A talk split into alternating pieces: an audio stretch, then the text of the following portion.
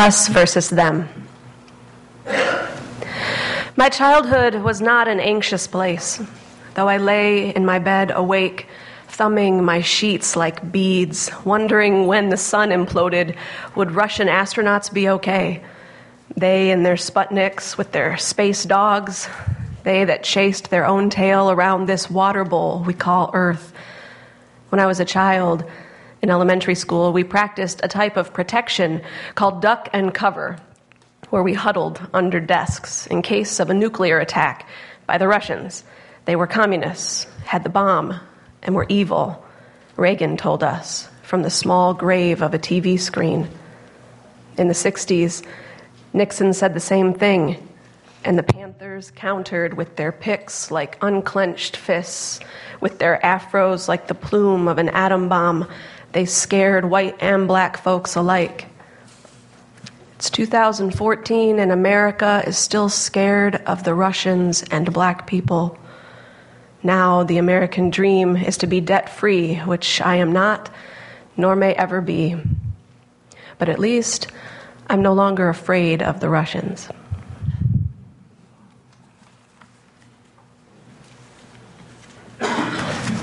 Our second reading today is a reimagining of the Beatitudes preached by Jesus of Nazareth.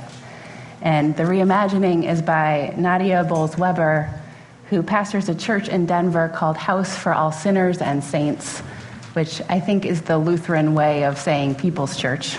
and Beth and I are going to take turns reading this. Blessed are the agnostics Blessed are they who doubt, those who aren't sure, who can still be surprised. Blessed are they who are spiritually impoverished and therefore not so certain about everything that they no longer take in new information. Blessed are those who have nothing to offer. Blessed are the poor in spirit. You are of heaven. Blessed are they for whom death is not an abstraction. Blessed are they who have buried their loved ones, whose tears could fill an ocean.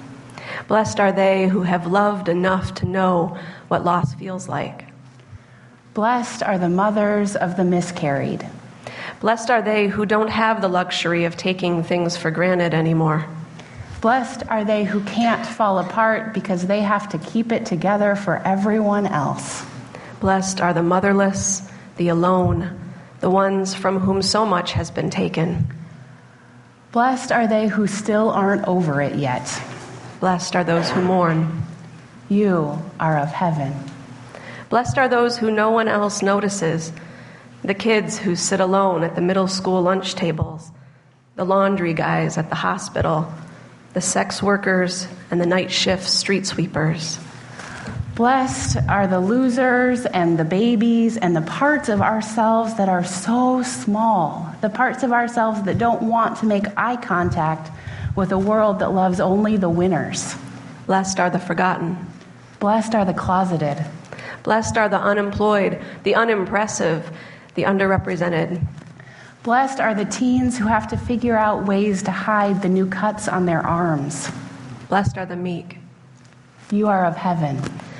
Blessed are the wrongly accused, the ones who never catch a break, the ones for whom life is hard. Blessed are those without documentation. Blessed are the ones without lobbyists. Blessed are the foster kids and the trophy kids and special ed kids and every other kid who just wants to feel safe and loved. Blessed are those who hunger and thirst for righteousness. Blessed are they who know there has to be more than this because they are right. Blessed are those who make terrible business decisions for the sake of people. Blessed are the burnt out social workers and the overworked teachers and the pro bono case takers. Blessed are the kind hearted NFL players and the fundraising trophy wives. Blessed are the kids who step between the bullies and the weak. Blessed who hear that they are forgiven. Blessed is everyone who has ever forgiven us when we didn't deserve it. Blessed are the merciful, for they totally get it.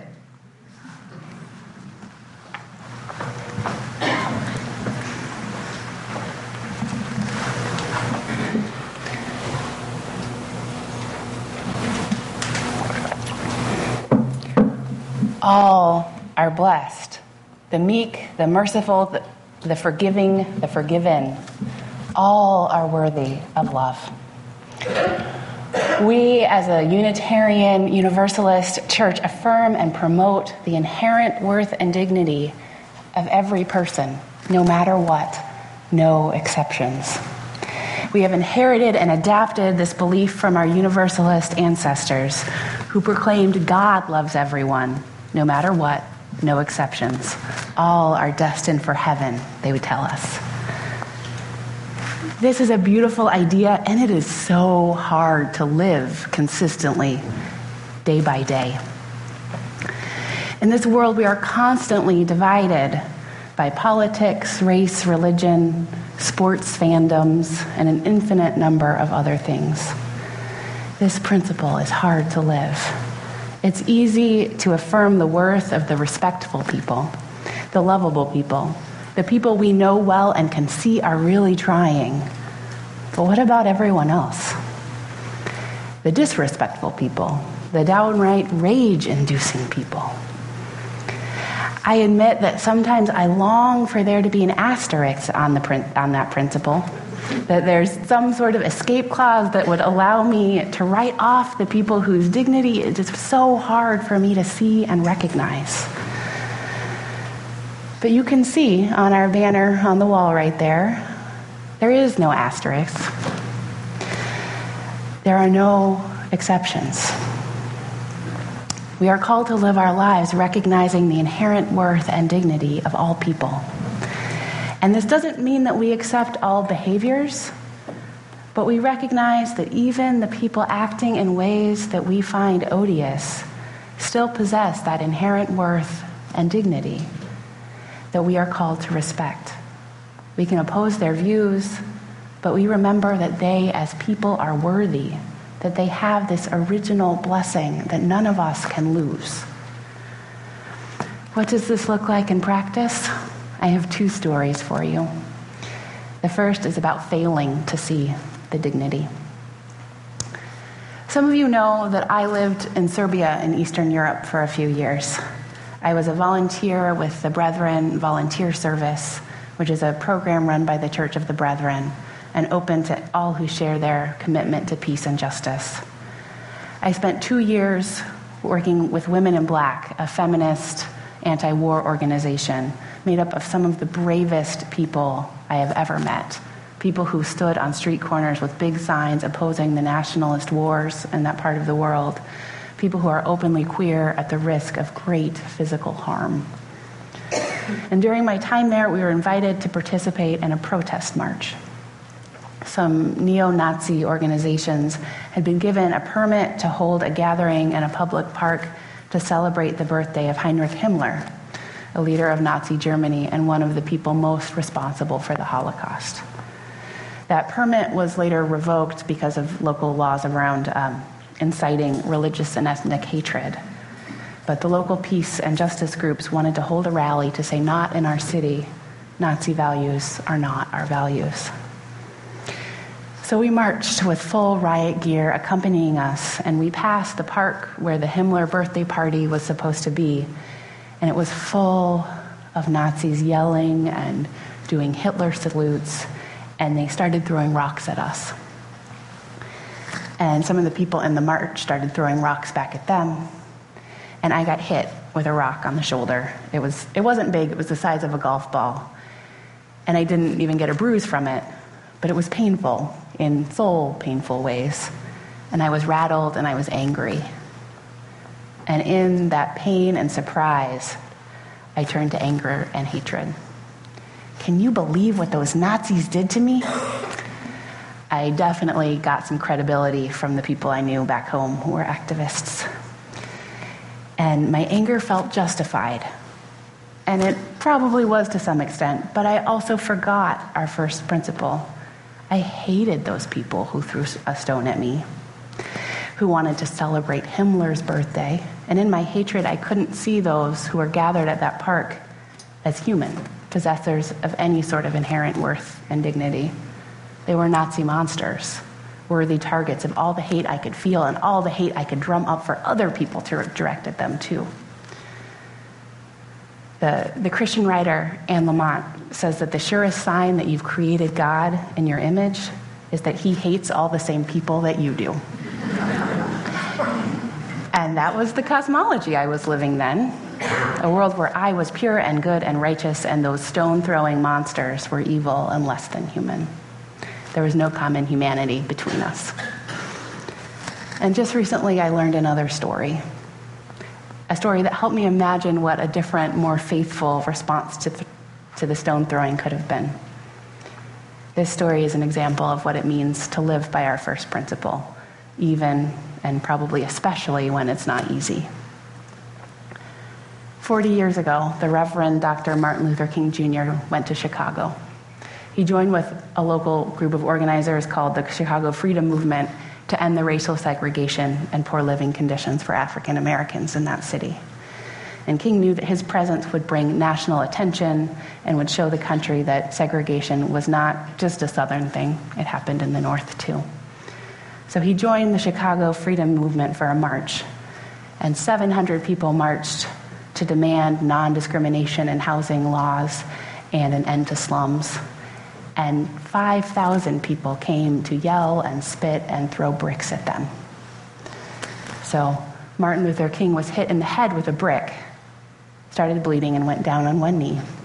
And after a few minutes, he got up and, and continued to march. And a few days later, the Chicago Freedom Movement marched again, this time with more security. And at one point in the march, Martin Luther King slipped free of those who were trying to protect him from violence and approached a young white man in the crowd who had been throwing bottles and spitting. He looked at him in the eye and said, You are too smart and too good looking to be so full of hate. So, even at the risk of great physical harm, this modern prophet approached an angry young man to call him toward another way of being. King could see through the anger and violence to that young man's inherent worth and dignity. He could see that he was blessed for who he was. He could see that he was smart and good looking. And when I heard this story, the story of Martin Luther King, recognizing that full, worthy humanity of someone who surely didn't recognize King's humanity, I realized I had never considered that person who threw a rock at me.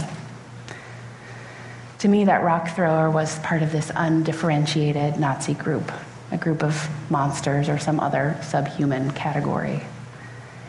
And that's not how our values call us to see other people. I'm not sure if even nine years later I'm willing to tell that rock thrower that they're too smart and too good looking to be so full of hate. But is, that is what our faith is challenging me to do and challenges us to do. Martin Luther King wouldn't use the words inherent worth and dignity. He was deeply rooted in his Christian context, but he embodied it in his, pra- in his practice in a way that shows us what might be possible.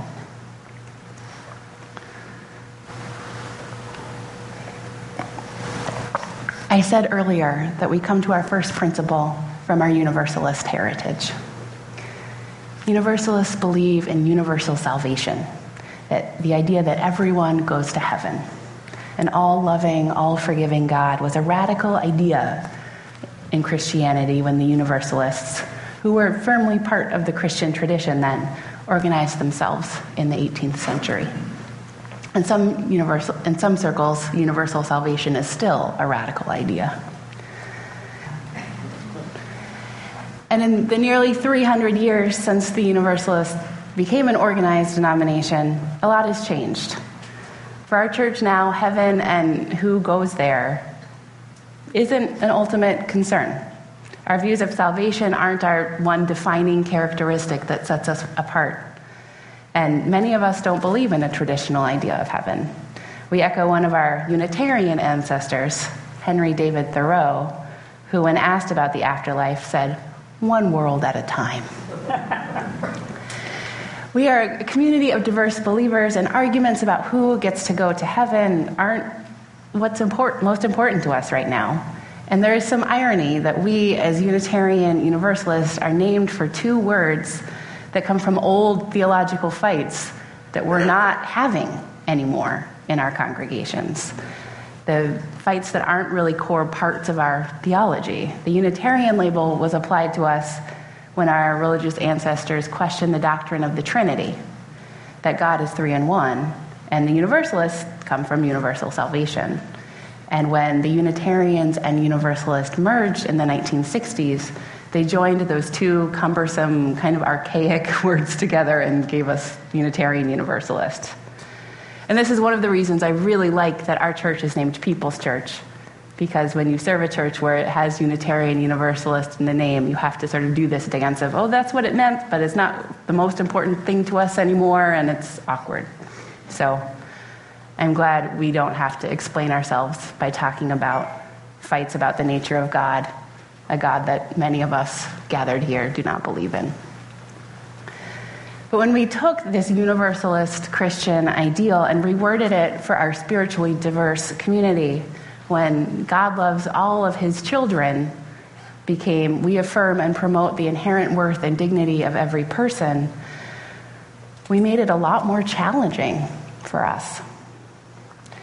Um, maybe you've seen the bumper stickers that say, Jesus loves you, but everyone else thinks you're a jerk.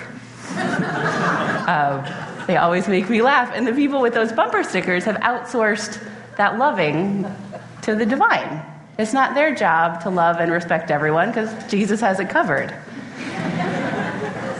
and we don't have that option to outsource our principle. Even those of us who are theists know that it is all of our task to respect everyone and and know and live by and see everyone's worth and dignity. And that's really hard. Sometimes people talk about how Unitarian Universalist is an easy religion. And we don't have one set of beliefs or one set of practices that everyone must follow, so there's real freedom there.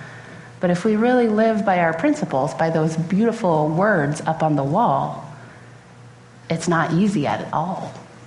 It, this faith pushes us beyond what is comfortable. And in a world where we are encouraged to write people off and divide people into groups of us and them, our faith proclaims that all of those divisions are false and we are one human family. And it demands that our actions and our words reflect that truth. And perhaps you all have more generosity of spirit than I do and can do this, but I find it so challenging to live this day in and day out.